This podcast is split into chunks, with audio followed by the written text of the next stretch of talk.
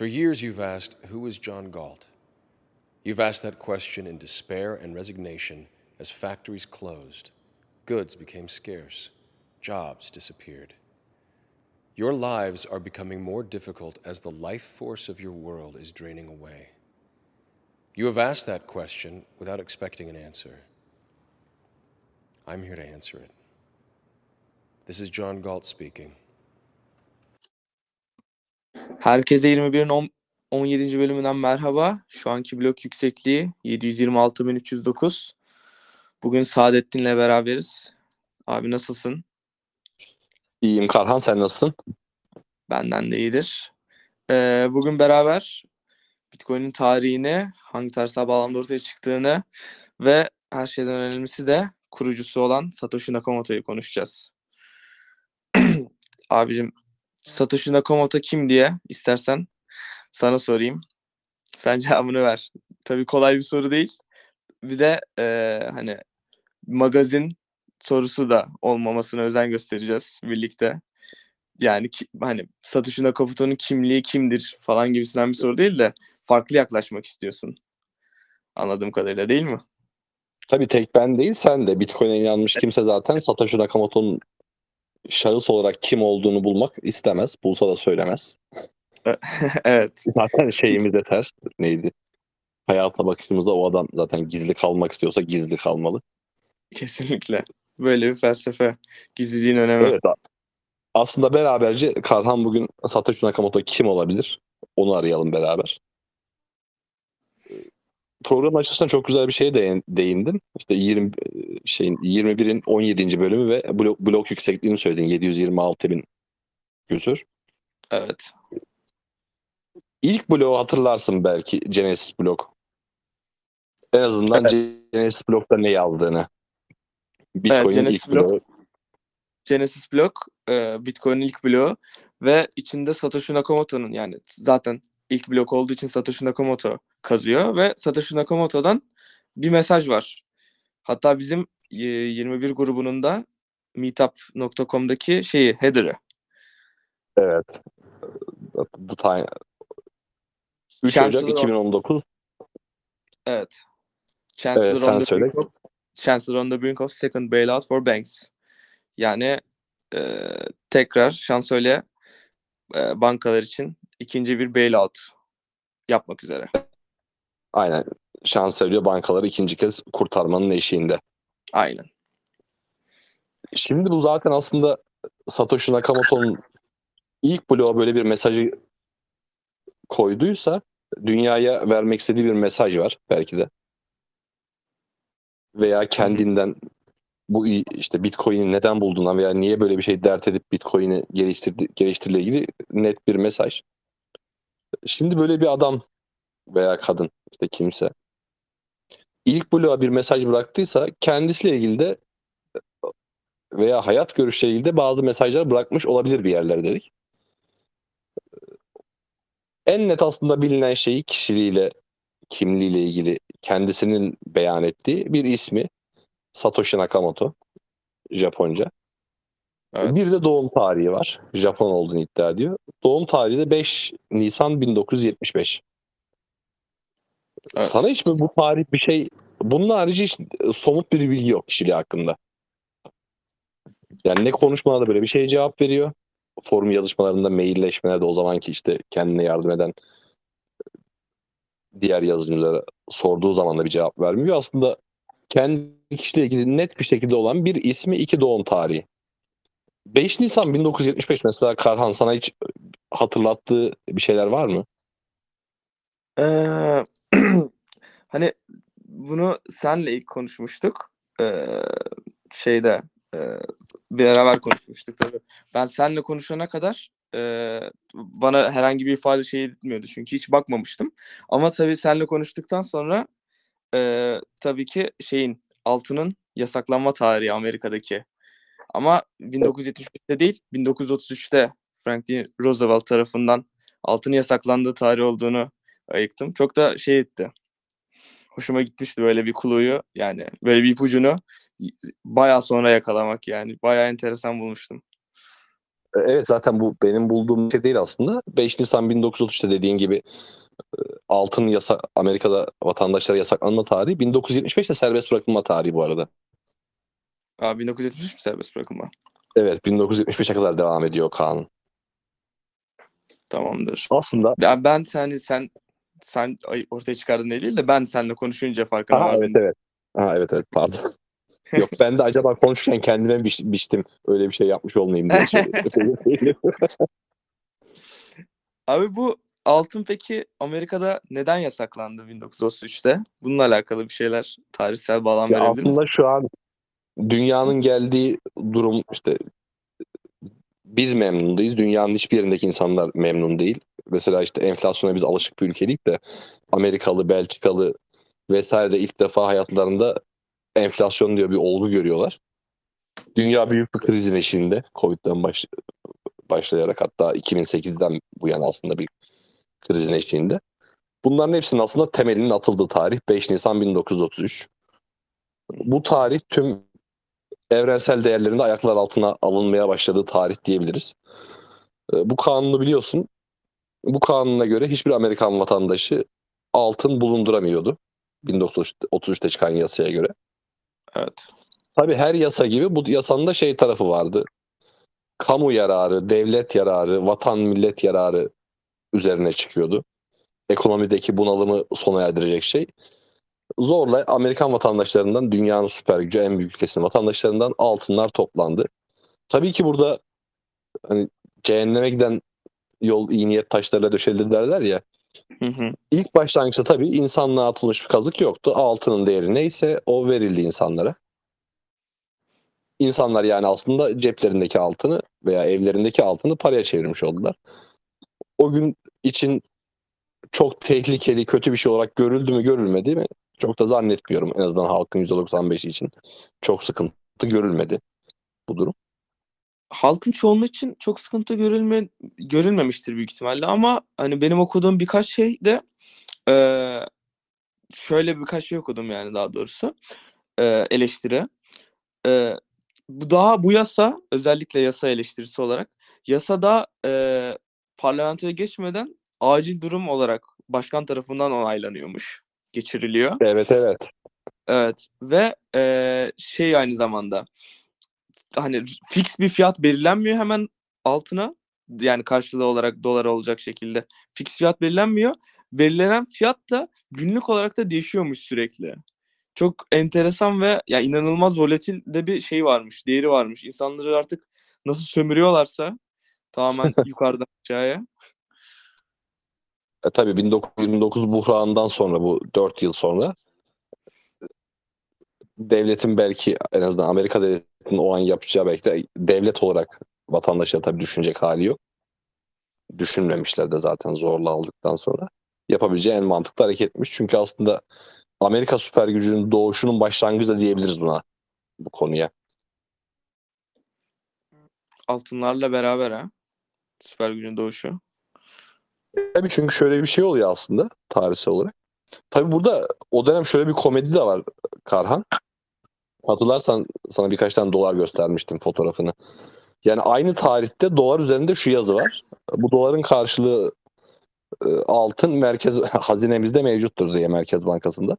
Yani çok komedi bir durum var. Doları getiren aslında altın veririz diyor.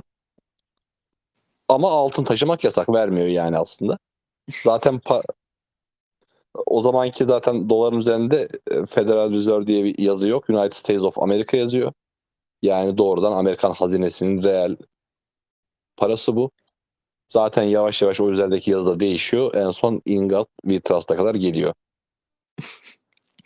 Evet. Yani dediğin gibi ama halktan da karşı çıkanlar var. Tabii bunu entelektüeller veya geleceğin bunun çok bir dehşete götüreceğini düşünen insanlar da var. Programımızın zaten ana başlığı biliyorsun: Who is John Galt, Who is Satoshi Nakamoto. Evet. İşte bu kanundan 20 yıl sonra bir kitap çıkıyor Amerika'da. Atlas vazgeçti veya Atlas silkindi diyebiliriz. Ayn Rand'ın Atlas Shrugged. Ayn Rand hatta kapitalizmi biliyorsun hep ekonomik yönden savunulur. Dünyanın her yerinde iş adamları da öyle savunur. Kapitalizme laf edildiği zaman da işte en iyi ekonomik model olduğu vesaire savunur. Aynı oylara da çıkıyor, diyor ki ekonomik yönden ziyade kapitalizmin en ahlaklı izim olduğunu düşünüyor. Bu kitabı da onun üzerine yazıyor zaten. Bu kitapta harika bir kısım var. Şimdi onu okuyayım istersen. Tabii. Aslında bu kanunun nelere yol açtığını anlatan. İnsanlar arasında yok ediciler belirdiğinde onların ilk yaptıkları şey parayı yok etmektir. Çünkü para insanların koruyucusu ve ahlaki düzenin temelidir. Yok ediciler altınları yakalar, sahibine kalıp bir kağıt yığını bırakırlar. Bu bütün nesnel standartları öldürür. İnsanları rastgele kriterler koyanların kaypak gücüne teslim eder. Tam işte bu aslında şeyi anlatıyor. Bu kanunu anlatıyor. Bu kanunun devamında getireceği noktayı anlatıyor. Çünkü burada güzel bir şey daha var. Şimdi okurken tekrar fark ettim. Şey diyor ya ilk girişte, insanlar arasında yok ediciler belirdiğinde onların ilk yaptıkları şey parayı yok etmektir. Yani parayı bozduğun zaman her şeyi bozarsın. Hatta Bitcoin'in de meşhur bir sloganı var ya, fix the money, fix the world diye. Aynen, parayı düzelt, dünyayı düzelt. Dünyayı düzelt. Aslında Ayn Rand da bunu işte aynı şeyi tersten söylemiş. Parayı, yani ilk yok edecek şey paradır. Çünkü para nedir? Onu düşünmek lazım bir aslında. Kesinlikle. Çok güzel bir soru. Yani para nedir? Hep farklı cevaplar verilmiş herkes tarafından. Yani insan, yani benim kendi mesela düşüncem, insanın zaman boyunca enerjisini saklamasının yolu. İnsan enerjisini saklaması yolu.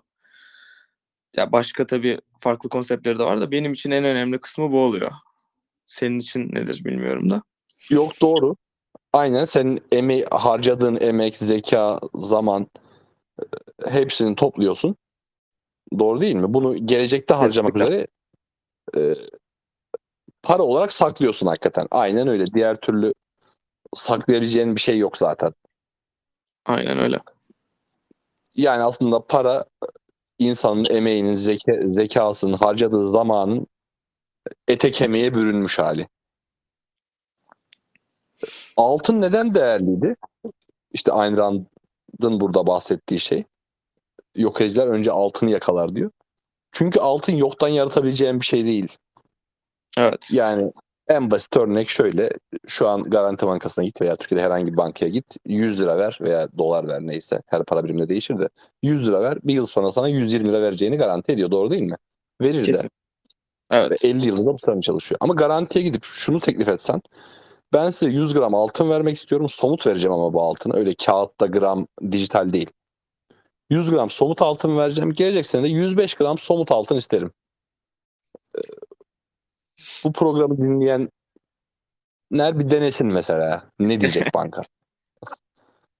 Veremez çünkü yoktan altın yaratamazsın yani. Her yıl işte sayfeden anlıyorsun. Bitcoin standartını okuduysan o çok iyiydi diyor zaten. Bitcoin'in belki ekonomik tarafıyla ilgili en iyi kitap bence. Hı-hı. Altın her yıl işte total arzın %2, %3 maksimum kadar yeni arz yaratılabiliyor. Ama kağıt parada öyle bir limit yok. 100, 200, 300, 400 istediğin kadar basabilirsin. Matbaa bedava, mürekkep bedava. Ayn Rand aslında. Evet. Buyur. Yok sen buyur. Ayn Rand'ın bu kadar önceden böyle bir şey görmesi ve hani söylemesi inanılmaz öngörülü bir şey. Yani bugün içinde hani tamamen kağıt para standartının içinde yaşıyoruz mesela baktığında. Ve yani insanların çoğu Ayn Rand'ın daha hani altının daha yeni insanlardan alındığı yıllardan daha o zamandan sonuçlarını görebilmiş yani neler olabileceğini. Ve bunu yazmış olması bence inanılmaz öngörülü bir şey abi ya. Kesinlikle. Şöyle düşünebilirsin. Sen de o yıllarda yaşasaydın belki bunları dert etseydin sen de yazardın. Edebiyatımız yeter miydi bilmiyorum da. Şundan dolayı aslında bu tamamen bir dünya görüşü ve hayatı okumanla alakalı. Daha önce de konuşmuşuzdur belki. Ben ilk Bitcoin White Paper'ı okuduğum zaman 2 gün uyuyamadım. Neler düşünüyorsun yani abi? Yıllardır kafanda dert ettiğin, anlamadığın şeyleri, benim en azından dert ettiğim, anlamadığım bir sürü soru cevaba kavuşmuştu yani ilk Bitcoin White Paper okuduğumda. Hatta sana daha bir örnek daha vereyim. Belki Bitcoin'in ilk mucitlerinden bile denebilir. Henry Ford'u biliyorsun. Evet. Henry Ford'un 1910'larda bir para önerisi var. Ya ahlaklı bir insanın önereceği para odur zaten. Ona benzer bir şeydir. Enerjiyi para birimi yapalım diyor mesela o da. Allah, ilk defa duydum bunu.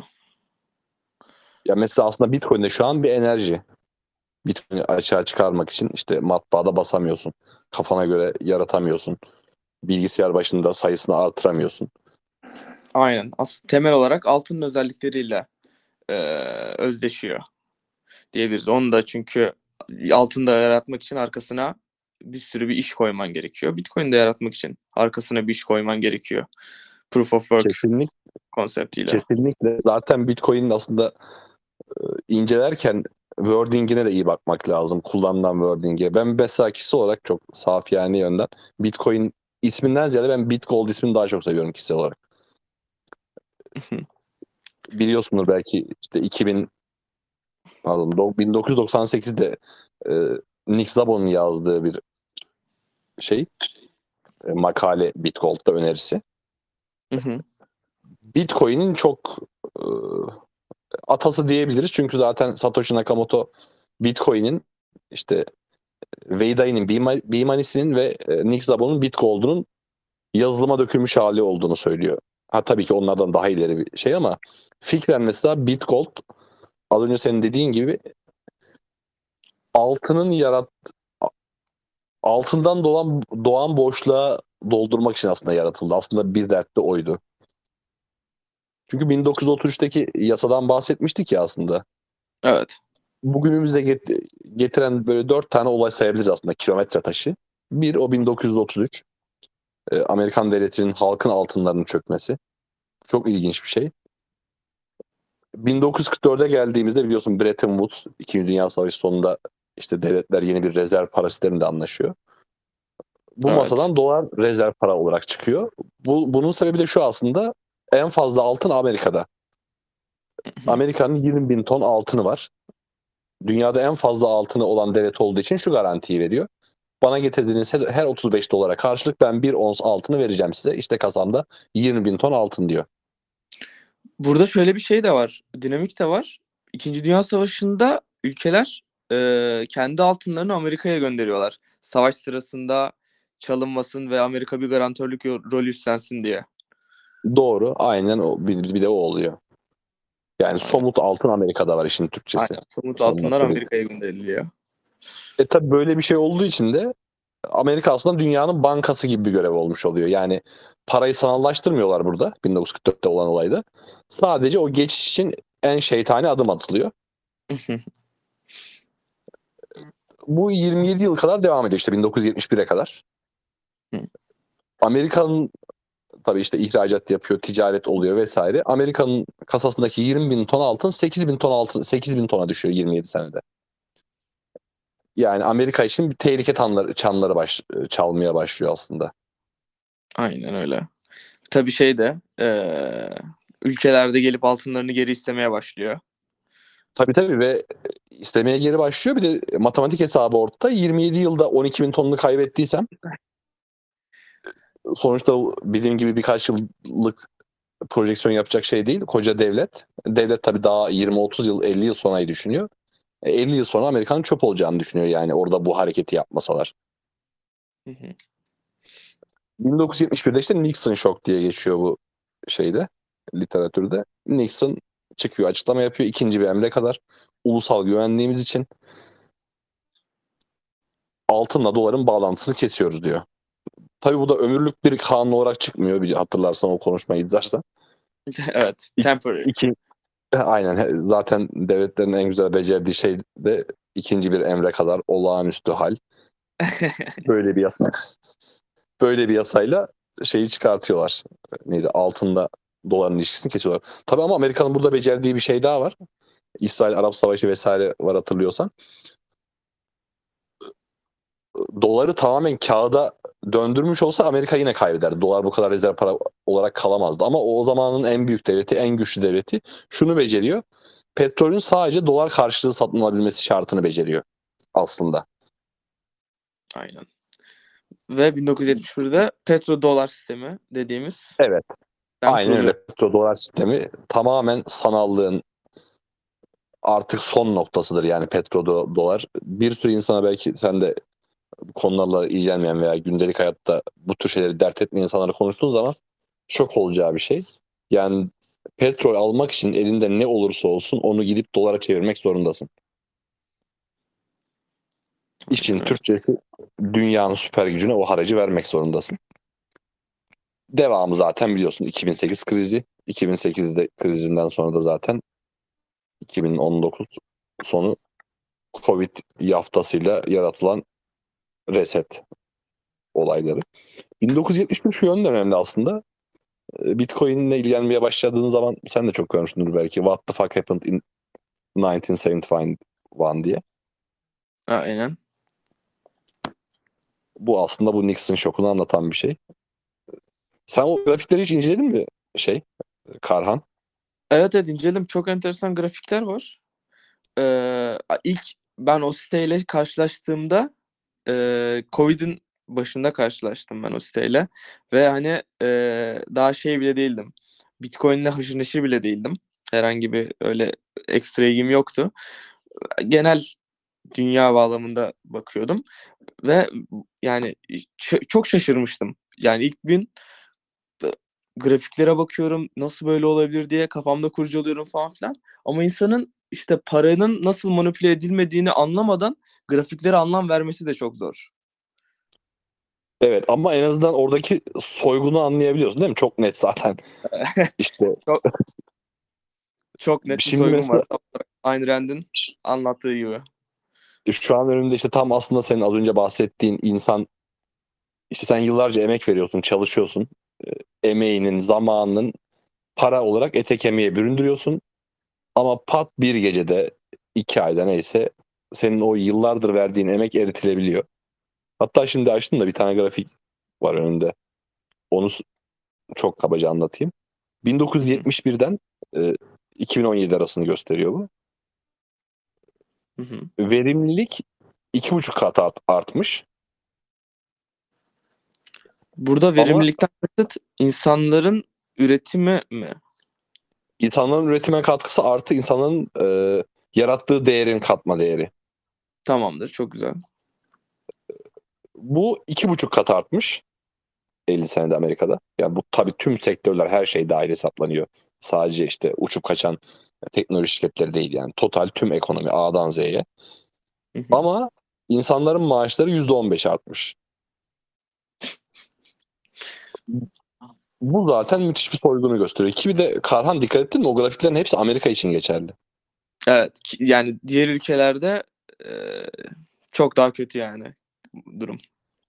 Büyük ihtimalle. Çok çok daha kötü. Dünyanın süper gücünün, yani Amerikalıların belki şu an daha yeni enflasyon nedir görüyorlar yani. Veya dikkat etsen Amerikalı Bitcoin'cilerin derdi bizim Türk Bitcoin'ciler gibi değil çok fazla. Her ülkede aslında olayın karşılığı biraz daha farklı. Evet, zaten şey de çok enteresan. Hani kimin, hangi ülkenin vatandaşının ne ihtiyacı varsa Bitcoin'e oradan bağlanıyor mesela. Yani Amerikalı insanlar hani bizim gördüğümüz ekonomik değeri görünce Bitcoin'deki hani diyorlar genelde tartışmalarda. Hani buna ihtiyacımız yok ki, bizde zaten bu işler oluyor yani. Bu Bitcoin burada bir sorun çözmüyor bizim için falan diyorlar normal şartlarda. Halbuki bizim için tamamen yani durum değiştiren bir şey yani. Türkiye'de insanlar değer saklama aracı olarak dolar bile kullanıyorlar. İnsanlar dolardan kaçmaya çalışırken.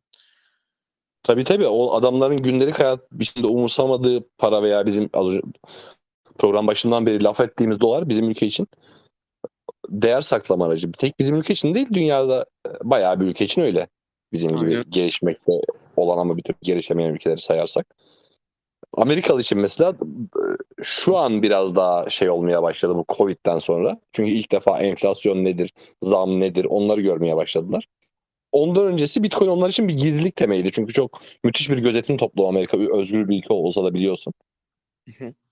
Teknoloji çok daha fazla gelişmiş durumda. Gözetim toplumu onlar daha privacy için kullandıkları bir şeydi aslında. Privacy odaklı bakıyorlardı Bitcoin'e sadece. Bizim ülkede de konu privacy'ye gelmiyor. Çünkü ilk şey karnının doyması. Soyulmaman, emeğinin hiç edilmemesi. Bizde doğal olarak. Aynen. İhtiyaçlar üçgeninde önce temel ihtiyaçlarını karşılamalısın ki sonra kendini gerçekleştiresin. Aynen öyle. Sırası var her şeyin. Diğer konuda yavaş yavaş gelecek aslında anlayacağımız. Aslında bu 1970'deki olayı da en basit özetlersek işte hani Bitcoin'in sloganları var diyoruz ya araştırmaya başladığınız zaman. Belki yeni gören, ilk gören insanlara manasız geldi. Aslında o bir cümleden Bitcoin anlatmaya başlayıp saatlerce anlatabilirsin. Mesela nedir bu 1971 ile alakalı olay? 1 BTC eşittir 1 BTC mesela. Değil mi? Evet.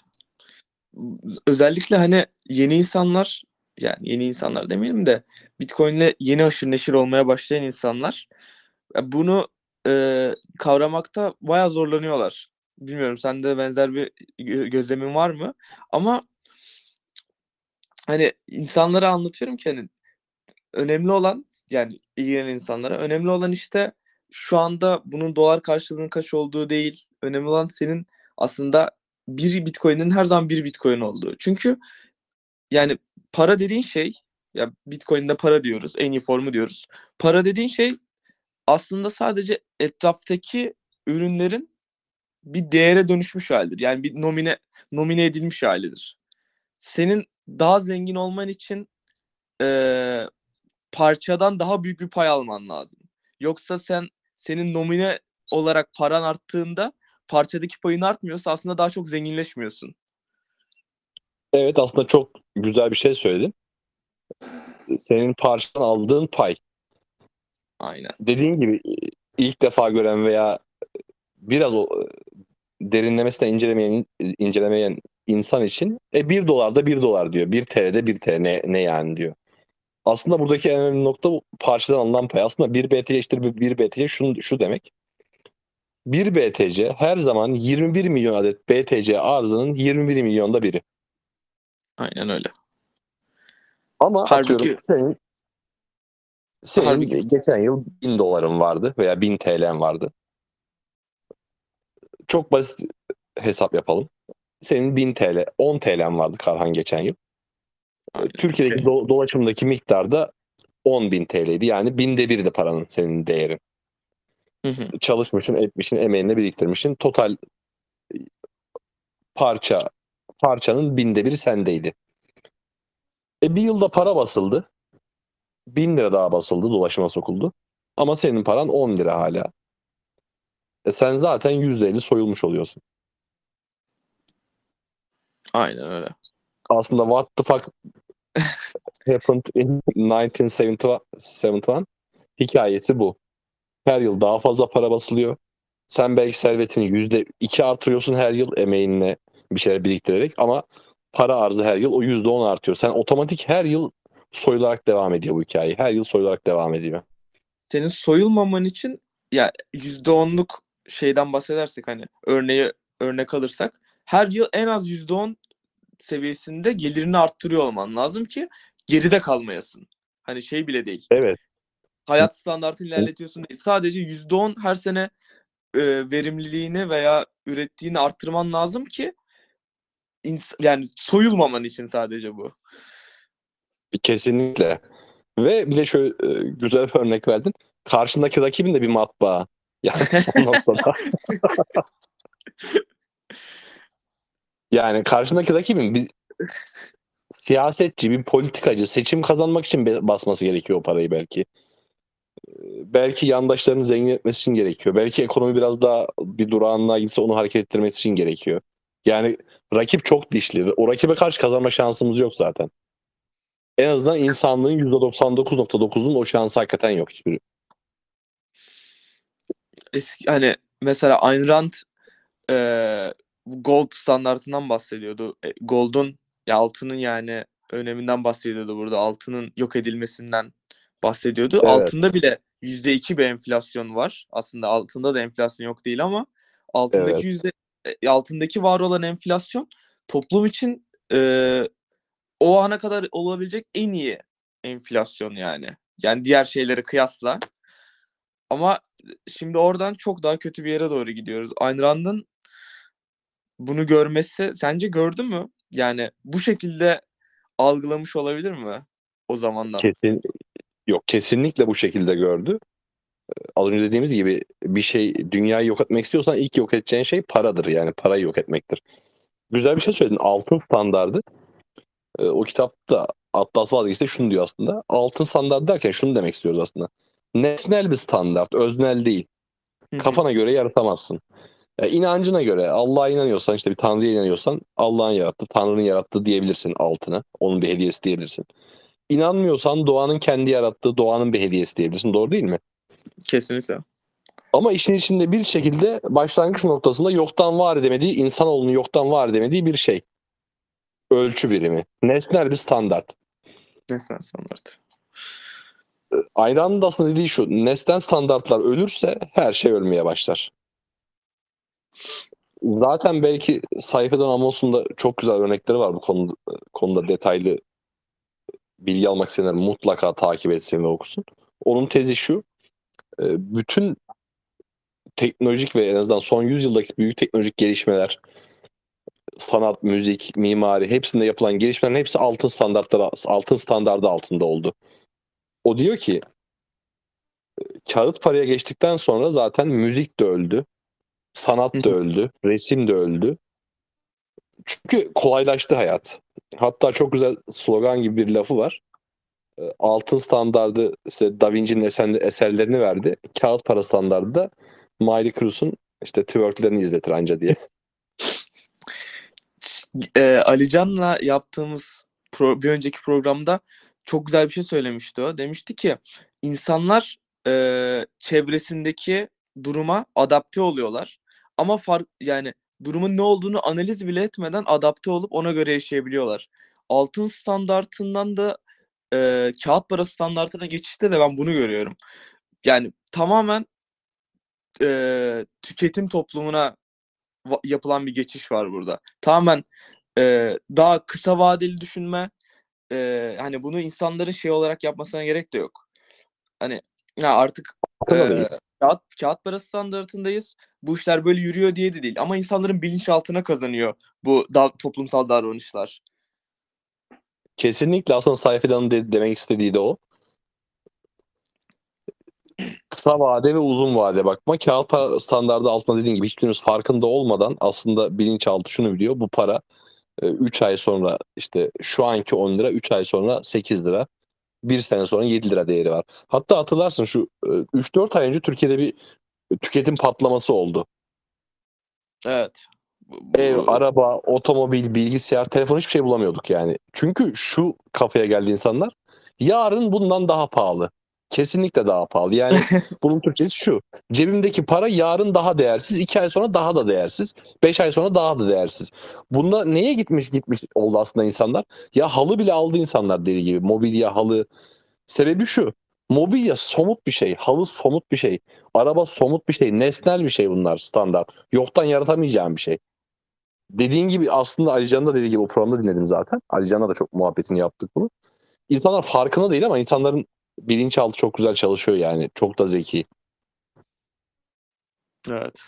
Bunu dile getir desen dile getiremez belki. Niye mobilya aldığını, niye bir halı aldığını, niye bir sandalye aldığını, niye bir bardak bile almak daha mantıklı. Çünkü somut bir şey. Yani bir siyasetçi yok edemez onu. Yoktan yaratamazsın bardağı. Bir bardak daha üreteceksen emek harcamak zorundasın, para harcamak zorundasın, enerji harcamak zorundasın. Doğru değil mi? Kesinlikle. Ama güzel bir nokta daha söyledin az önce. Çok pardon. Tüketim toplumu dedin ya. Evet. Mesela kapitalizmin en yanlış anlaşılan noktası olur yani. Kapitalizm üretim toplumudur. Daha az harcamaya teşvik eder. Sosyalizm veya diğer devlet destekli izimlerde tüketime teşvik eder insanı. Tam buraya gelmeden önce sana bir soru sormak istiyorum. Tabii İnsanların hani bu sonuçta olan olaylara yani bilinçaltlarında anlıyorlar paranın nasıl çarçur edildiğini, nasıl hor kullanıldığını, nasıl enerjilerin çalındığını. Ona göre öznel değil de nesnel standartlara dönüyorlar kendi işlerinde. Ama sence neden sence adını koyamıyorlar sorunun? Yani burada mesela devlet organizmasından yapılan bir sayop diyeceğim şimdi, Türkçesini hatırlayamadım. Bir propaganda mı var sence? Yani insanlar neden sorunu belirlemekte bu kadar zorlanıyorlar? Bir fikrin var mı? Vallahi ben şöyle düşünüyorum, aslında insanlar sorunu belirlemiş durumda ya Türkiye'de.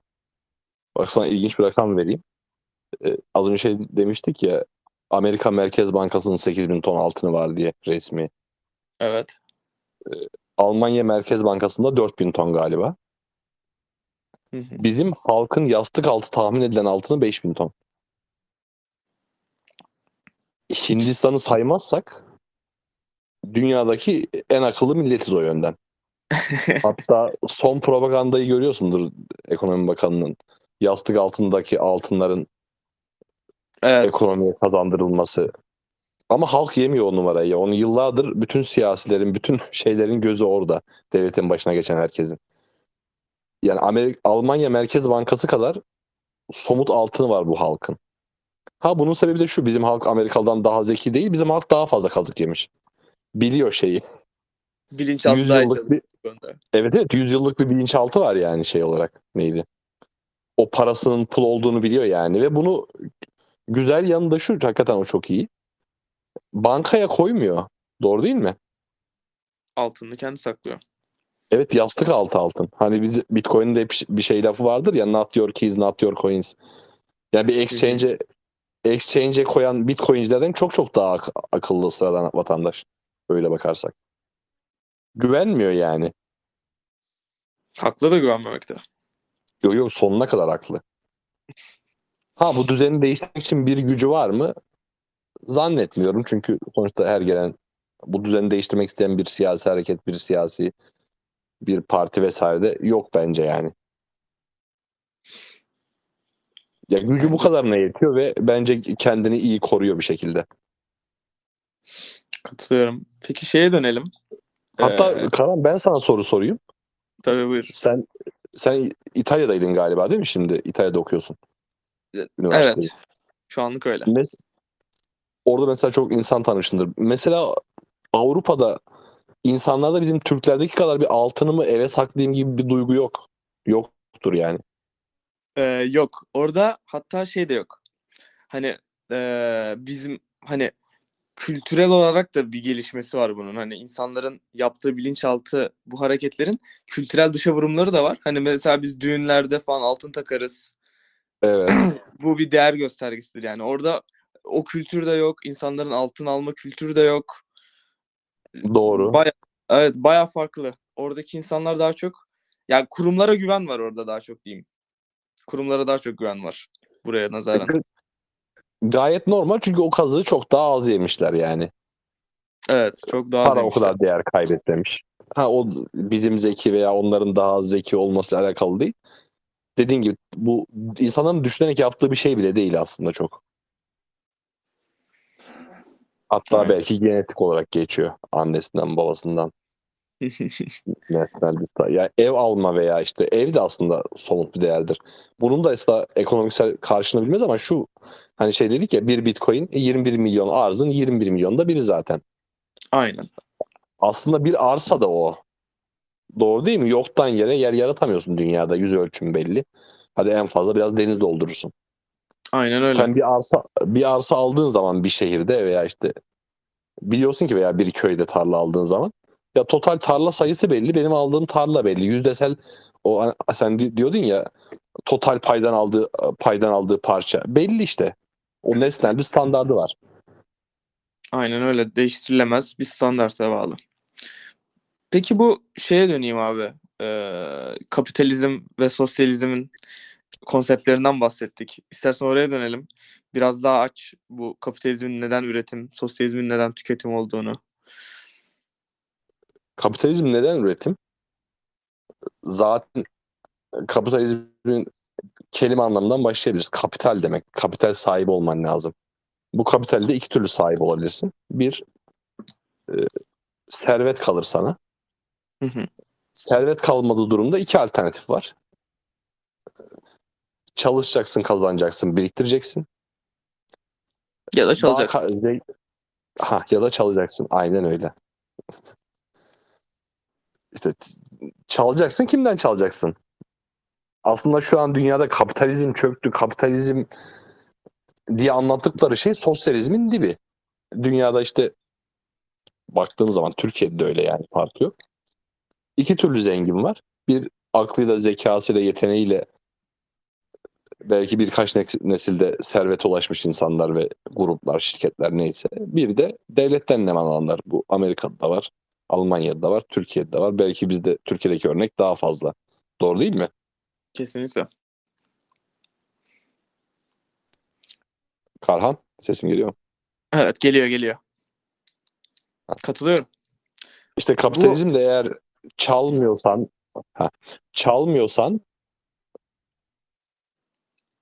biriktirmek zorundasın. Kapital birikmek zorunda. Hatta şunu da derler. Çok katma değerli, zekice bir iş yapmıyorsan, yani teknolojiyle ilgili bir şey geliştirmiyorsan, hakikaten yeni nesil bir iş değilse, çoğu sektörün aslında zenginliği biliyorsun ikinci, üçüncü nesilde ortaya çıkar. Baba bir yerden küçük bir işletme kurmuştur. Yavaş yavaş büyütür, biriktirir. Çocuğa kalır.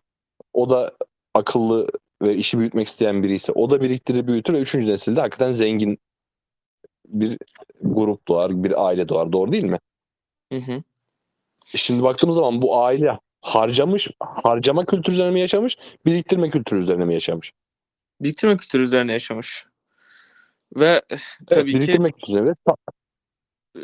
Nesnel standartın olduğu bir kültürde yaşamış aynı zamanda. Öyle değil mi?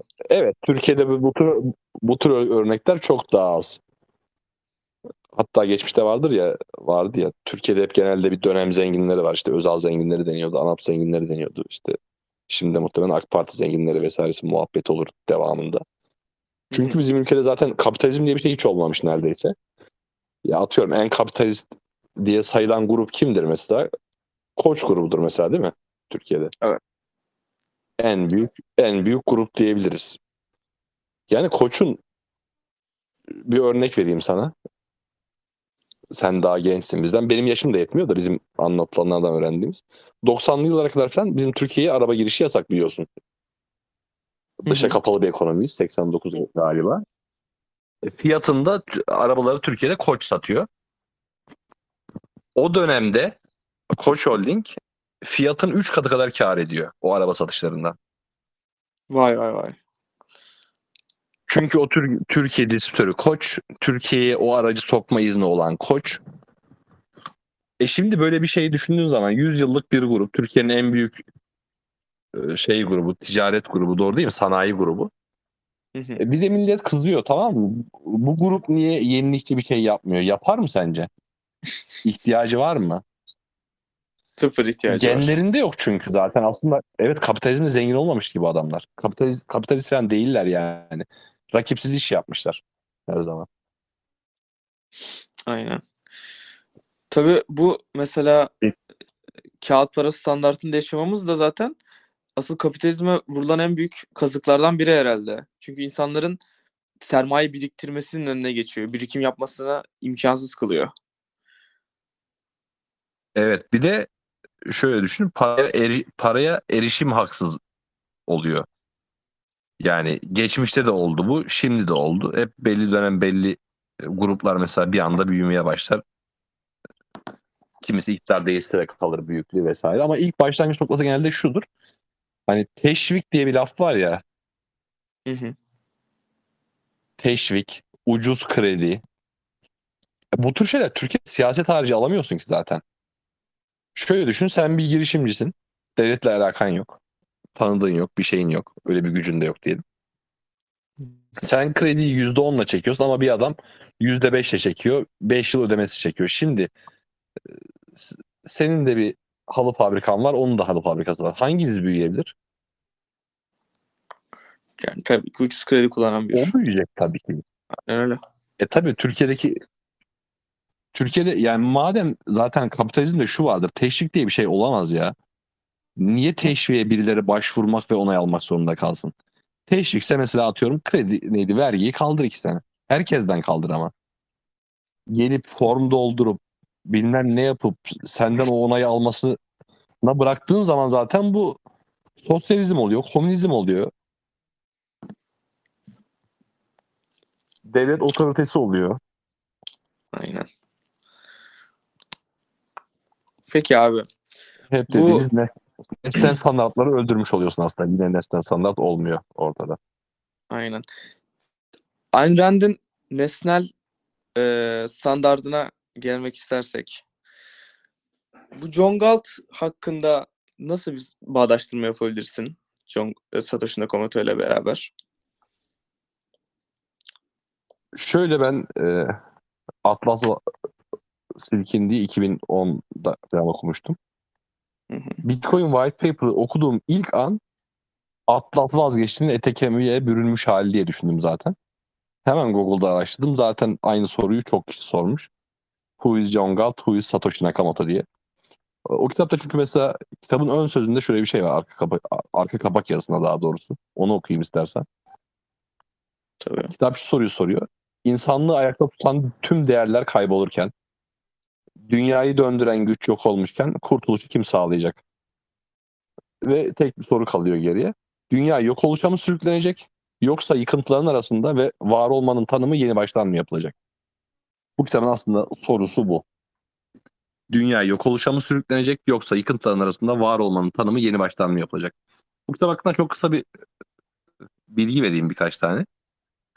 Aynen konuştuğumuz gibi de kapitalizmin aslında ahlaki yönünü tamamen savunan, sadece ekonomik yönünü savunan insanlara da karşı çıkan, ahlaksızca bulan biri.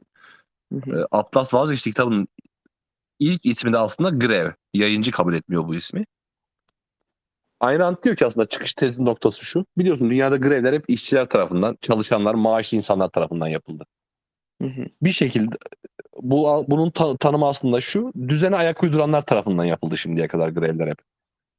Hiç gerçek girişimci, gerçek üretici, gerçek yaratıcı, o işletmeleri kuran, onlara hayal eden girişimciler greve gitmedi insanlık tarihinde hiç. Ayn Rand da diyor ki onlar greve giderse ne olur? Ve bir gün o insanlar greve gidebilir. Bu kitapta işte bizim şu an dünyanın yaşadığı durum anlatıyor aslında. O kadar kasvetli bir durum. Zaten bunun 2 yıl şeyini yaşadık biliyorsun Covid döneminde. Sokağa çıkamıyorduk. Evet. Devlet her tarafı ele geçirdi. Türkiye'de biraz daha fazla. Dünyanın bir sürü yerinde bir sürü şirket devletleşiyor. Devletler şirketleri ele geçiriyor. Bir sürü yasa, bir sürü kanun, bir sürü engel kamu yararı adı altında çıkarılıyor. Özgürlüklere ket vuruluyor. Böyle bir ortam var Amerika'da. Ayn Rand'ın Atlas Vazgeçti romanında. Ve bir anda gerçek kapitalist diyelim, gerçek girişimci, üretici, sanatçı, müzisyen, mimar vesaire ortadan kaybolmaya başlıyor birer birer. Bunları kaçıran kişinin adı da John Galt. Kitapta da bu soruyu sürekli soruyor. John Galt kim? John Galt bunları Galt'ın vadisi dediği bir yere kaçırıyor. Ütopik bir cennet diyebiliriz. Hatta Bitcoin ile ilgili araştırınca biraz şey yazıları da çok görürsün. Bitcoin aslında Galt'ın vadisi diye. Hayal ettiğimiz Galt'ın vadisi Bitcoin sayesinde gerçek oluyor diye. Bitcoin Galt'ın vadisi, John Galt'ta Satoshi Nakamoto'muz yani. Evet, aynen öyle.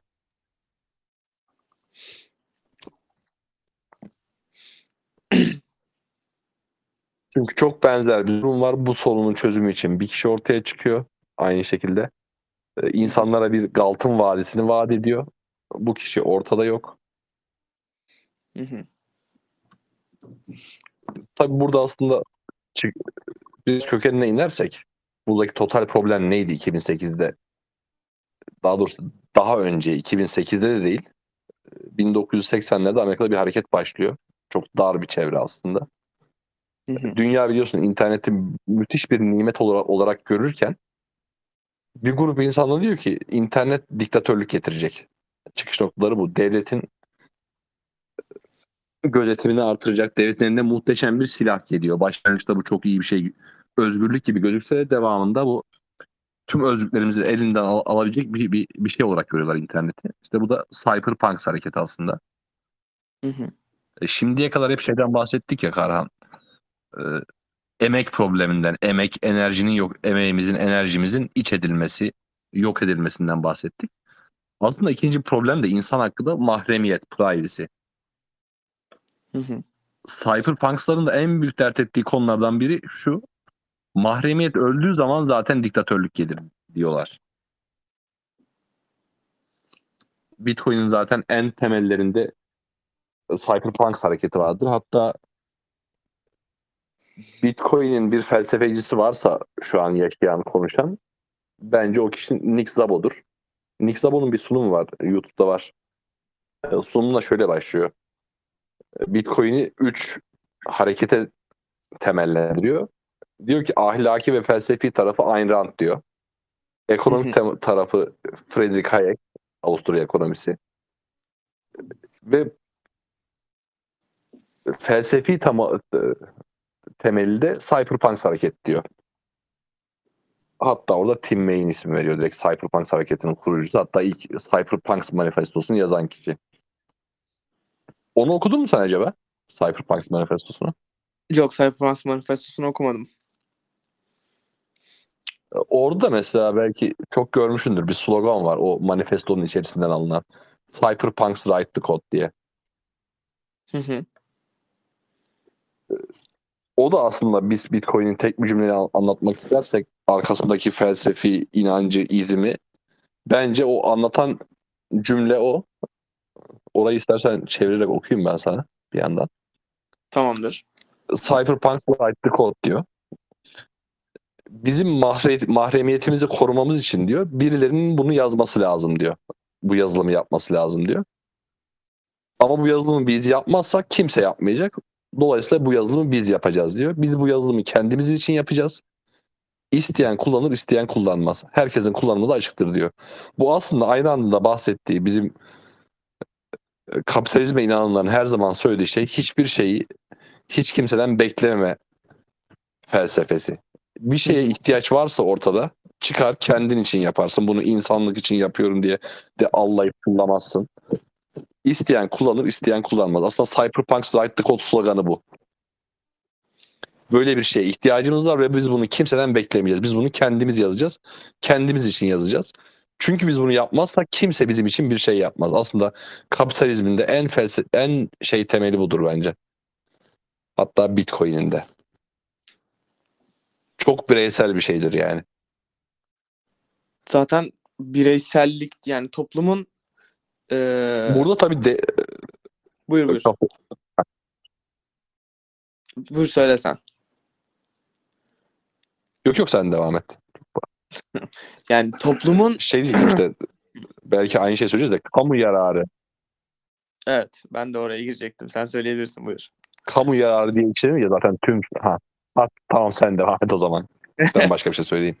Ya, toplum yararı diye adlandırılarak bunun altında yapılan şeyler aslında yani çok ucuz propaganda nereden baksan. Çünkü aslında bir insanın toplum için yapabileceği en nitelikli şey, en yararlı şey diyebilirim, kendisinin karına olacak bir ürün ortaya çıkarmak, bir sorunu çözmek ve bunun üzerinden de kar etmek aslında başka insanların da sorunlarını karşılamasına yol açıyor gibi bir anekdot. Kesinlikle. Tabii ki toplumdaki mutlu bir kişi mutluluk saçar. Yani sadece maddi olarak da düşünmemiz şart değil. Doğru değil mi? Yüzü gülen bir insan. Evet. Etrafa mutluluk da. Zaten tüm şeytanlıklar hep o kamu yararı lafıyla başlıyor. Hatta hangi podcast'ı hatırlamıyorum. Çok güzel bir giriş şeyi bulmuşum. Ben bayıldım. Özal'ın bir lafı. Hiç duymamıştım da o konuşmasını. Yani toplum dediğin şey zaten bireylerden oluşur. Total bir toplum yararı diye bir şey olamaz yani. İçindeki bireyler mutsuzsa toplum yararı ne olabilir? Aynen öyle. Ve her bireyde farklı ihtiyaçlar, farklı karakterlerden oluştuğuna göre toplumu zaten hani böyle toplum olarak kabul etmek de çok böyle şey, hani yukarıdan bakan bir bakış açısı. Çok sosyalist bir bakış açısı diyebiliriz ya. Yani insanları insan olarak değil de sanki denklemin bir parçası olarak gören bir bakış açısı. Ya tabii ki mesela şöyle bir şey anlatayım sana belki bu dönemde. Şu an mesela dünyanın geçtiği hal bize inanılmaz kasvetli, belki senin işte benim, bizlerin kimisinin gençliği gidiyor, kimisinin güzel yılları gidiyor vesaire, doğru değil mi? Mutsuz. Veya hatta Türkiye içinde yaşayan insanlar için bile ekstra şey, bu dönemi çok kötü adlandıran insan var, doğru değil mi? Gençlerden, iş evet, yapanlardan, bilmem neyden. Ama 50 yıl sonra tarihte belki bu 5 yıl mesela Türkiye'nin dönüşüm için muhteşem bir 5 yıl olduğu ortaya çıkacak.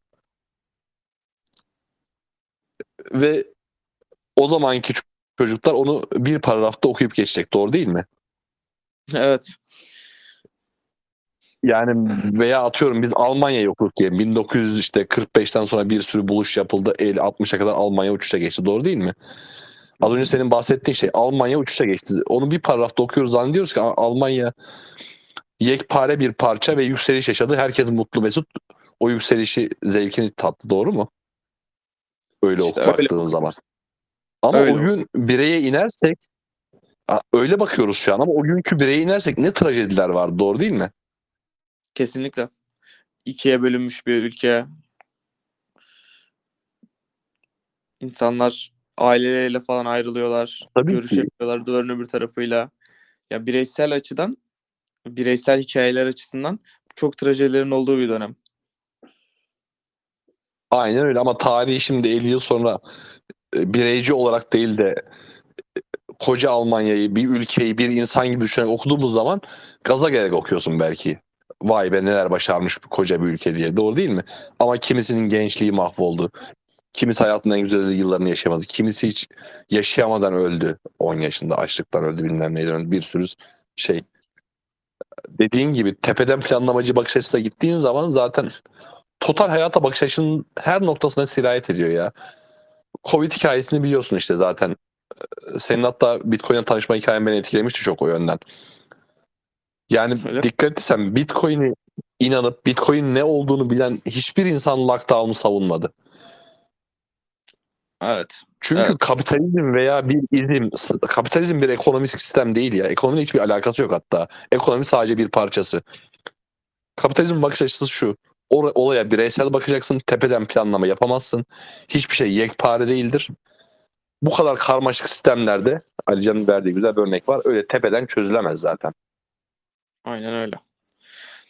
Ama Covid'de tüm dünya, az önce bahsettiğin gibi yekpare, Türkiye bir insan sanki, Amerika tek bir insan, İtalya tek bir insan gibi muamele yapıp tüm ülkeyi eve tıktı, insanların psikolojisi bozuldu, ekonomiler mahvoldu.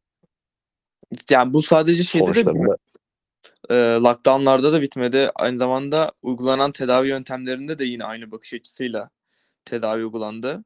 Ya o yüzden hani hem hastalığın başında çoğu insan belki de gerekli tedaviyi alamadı. Hastalığın sonunda yani bugünlerde yanlış tedaviyi alıyorlar insanlar. Herkese tek, yani toplum olarak bakıldığında, birey birey bakılmadığında her zaman kötü sonuçlar doğuyor. Kesinlikle. Yani tam şey diyebiliriz yani, korona rejimi yaşadı dünya 1,5-2 yıl. Dediğin gibi şey,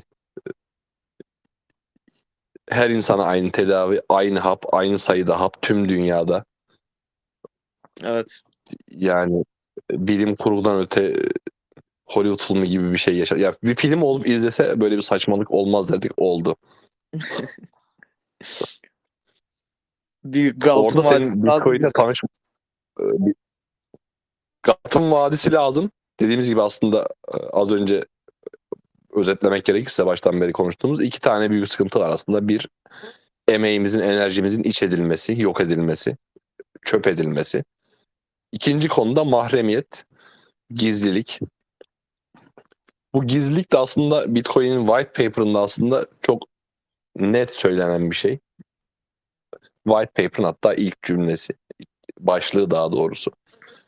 Nakit parayı küçümseriz ama nakit para aslında muhteşem bir güçtür. Şöyle ki bir güçtür.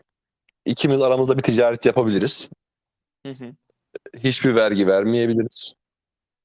Benim senden ne aldığım, senin kaç liraya bana sattığın kimsenin bilgisi dahiline girmeyebilir. Doğru değil mi?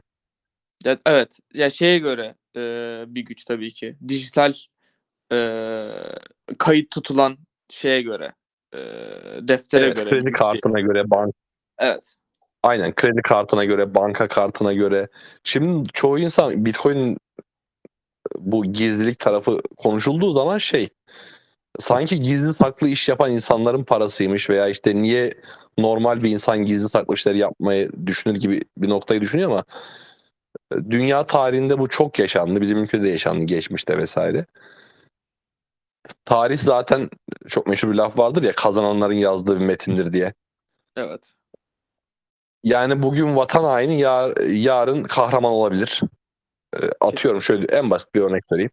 Atatürk bizim için bir kahraman, doğru değil mi? Türkiye Cumhuriyeti'nin kurucusu. Aynen öyle. Başaramasaydı bir hain olarak kitapta okuyacak, doğru değil mi? Çok çok doğru söyledin abi. Yani belki 5 yıllık bir ayaklanma yaptı. Osmanlı'nın başına en büyük belaydı. Başını ezdik, hapse attık, astık olacaktı. Geri geldi. Enver Paşa geri gelip yendi Atatürk'ü. Bizi bu çileden kurtardı olarak tarihe geçecekti belki de. Evet, bir hain olarak okuyacaktık. Yani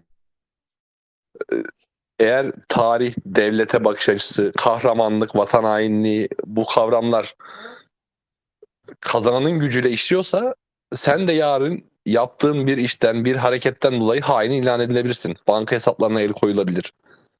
Bir sürü şey olabilir, doğru değil mi? Kesinlikle. Zaten bu Türkiye'de örnek verecek olursak insanlar, yani daha önceki bir podcast bölümünde de bahsettim bundan. Sırf Bankasya'da hesabı var diye terörist ilan edildiler Türkiye'de. Bir tane bankada. Veya Kanada'da bir tane çok taze olan bir olay, yani bir tane tırcılara 5 dolarlık bile bir yardım ettiğinden dolayı banka hesapları donduruldu insanların. Ve hani Kanada gibi demokratik dediğimiz ülkelerden birinde bu. Dünyanın, hani Batı'nın en insan hakları yerinde dediğimiz ülkelerden birinde. Kesinlikle. O Bankasya örneği de iyi bir örnek. Şimdi dinleyenlerden kimisi diyebilir ki işte onlar teröristti vesaireydi. Evet, olabilir. Şöyle bir şey söyleyeyim. Hadi başarılı olsalardı. O zaman belki bunu dinleyen, işte o lafı eden veya senin benim, bizim banka hesaplarımıza çökecekti. Doğru değil mi? Kesinlikle. Veyahut da bunu bu tarihte değil de 10 yıl önce konuşuyor olsaydık zaten bu insanların hiçbirine terörist yapsası da yapılmayacaktı. Aynen öyle. Devletin dediğim işte hakim gücün diyelim, dediğin gibi Kanada'da oldu aynı şey. Bakış açısı değiştiği an veya başka bir iktidar geldiği an dünkü kahraman bugün hain oluyor. Bu da insanların özgürlüklerine işte ket vurulabiliyor. Bu yüzden mahremiyet, gizlilik çok önemli. Zaten Bitcoin'in white paper'ın başlığı derken demek istediğim de oydu zaten. Diyor ya Bitcoin a peer-to-peer electronic cash system. Elektronik nakit para sistemi. Eşten eşe. Aracısız. Benim mesela ilk şok eden nokta burasıydı. Bitcoin'i okuduğum zaman. Çünkü zaten şu an nakitsiz toplum muhabbetlerini de çok duyuyorsunuz zaten. Bu Covid'le başlayan daha da ileri giden bir noktaya gidiyor.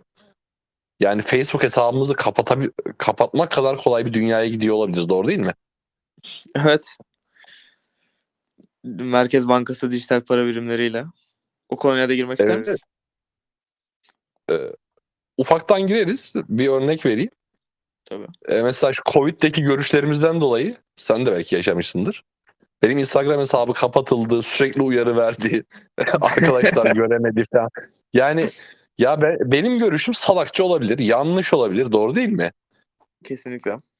Salakça bulan dinlemesin, yanlış bulan dinlemesin. Yani ben ne tehdit olabilirim? Ama hani zaten, evet, senin zaten burada hani zaten sıkıntı senin tehdit olup olmadığına birinin karar verme yetkisi olduğunu düşününce başlıyor. Yani o kişi devlet kurumu diyelim veya sosyal medyanın işte artık bunları kim denetliyorsa, birileri sonuç olarak banlıyor insanları, yasaklıyor. Yani bu kurumların güç ellerinde, bu doğru bu yanlış diye kendilerine göre ayırt edebilecek durumda olmaları zaten sıkıntıyı başlatan yerde. Öznel bir standarta getiriyor. Ayn Rand'in dediği gibi. Karhan, çok güzel bir şey söyledin. Güzel de bir muhabbet açtın. Benim aklımda yoktu öyle bir şey konuşmak. Tanrıcılık oynuyorlar. Evet. Yani doğru benim diyor. Benim dediğim doğru diyor. Sen aksini konuşamazsın diyor. Doğru değil mi? Bu tanrıcılık oynamaktır. Kendini tanrı yerine koymaktır. Yani... Hatta bununla ilgili bak çok güzel bir makale var. Nick Szabo'dan yine. Hı hı. Onu okudun mu bilmiyorum da God Protocols diye. Tanrı protokolleri. Yok hayır okumadım. Nick Szabo diyor ki şu hayatta yaptığımız biliyorsun aslında Bitcoin açtığı en önemli şey o. Yaptığımız tüm ikili işlemlerde bir güvenilir üçüncü parti oluyor. İşte ben sana para gönderiyorsam banka üzerinden gönderiyorum. Garanti Bankası onun kontrolörü, garantörü oluyor. Doğru değil mi? Evet, Saadettin'in X lirası var. Karhan'a gönderebilir. Bitcoin'in yaptığı şey bu üçüncü parti görevini alıyor ondan. Tek bir merkezi şeyden ve bunu dağıtık bir hale getiriyor. Nick Szabo o tanrı protokolleri makalesinde diyor ki iki insan arasında bir işlem gerçekleşirken bu işte alım satım olabilir, sözleşme olabilir. En güvenilir üçüncü parti diyor tanrıdır diyor. Tamam mı? Hı hı. Ama dünyamızda sonuçta diyor tanrı gelip o üçüncü parti görevini yapmayacaksa diyor hiç kimseye güvenmeyin diyor. Öyle bir şey mümkün olmadığına göre diyor. O yüzden bizim üçüncü partiye ihtiyaç duymayan bir şeyler yaratmamız lazım diye uzun bir makale. Tavsiye ederim, mutlaka da oku. Çok güzelmiş, kesinlikle okuyacağım. Önce bahsettiğin şeyler aklıma geldi. Dediğin gibi net, kesin bir doğru ifade ediyor ya. Yani tanrı yerine koyuyor. Bu doğru. Ve sen aksini asla konuşamazsın diyor. Yani inancı olan için tanrının bile yapmadığı bir şeyi yapmaya kalkıyor. Doğru değil mi? Aptalca bir şey ise bile biri konuşsun ya. Söylesin. Kesinlikle. Ya sonuçta medeniyet zaten farklı fikirlerin ortaya çıkmasıyla belki de hani zamanında tehlikeli görülen fikirlerin ortaya çıkmasıyla gelişmiş bir şey sonuç olarak baktığımızda. Tabii ki. Şöyle bir distopya düşünelim, daha kötü bir senaryo. Atıyorum Facebook Libra projesi vardı ya. İşte blockchain altyapılı yapıyorlardı güya. Evet. Bayağı bir şirkette ortak ol. Hadi Facebook bunu becerseydi. Tamam mı? Biz Bitcoin'in icadını 5-10 yıl önceye al. Bir şekilde becerildi diyelim. Ve Covid bu zamanda denk gelseydi. Ya Instagram'da sen o paylaşım yaptığın zaman senin parana çökülmeyeceğinin bir garantisi var mıydı? Kesinlikle yok. Sen çünkü teröristlik sadece şeyle olmuyor. Neydi? Dağa çıkmakla bilmem neyle değil. Sen sağlık teröristiydin çünkü onların gözünde. Teröristiydik yani. Toplum, kamu sağlığına. Yalan yanlış bilgi yayıyordu. Aynen öyle. Toplum sağlığına zarar veriyordun sen kendi fikirlerinle. Aynen öyle. Toplum zarar.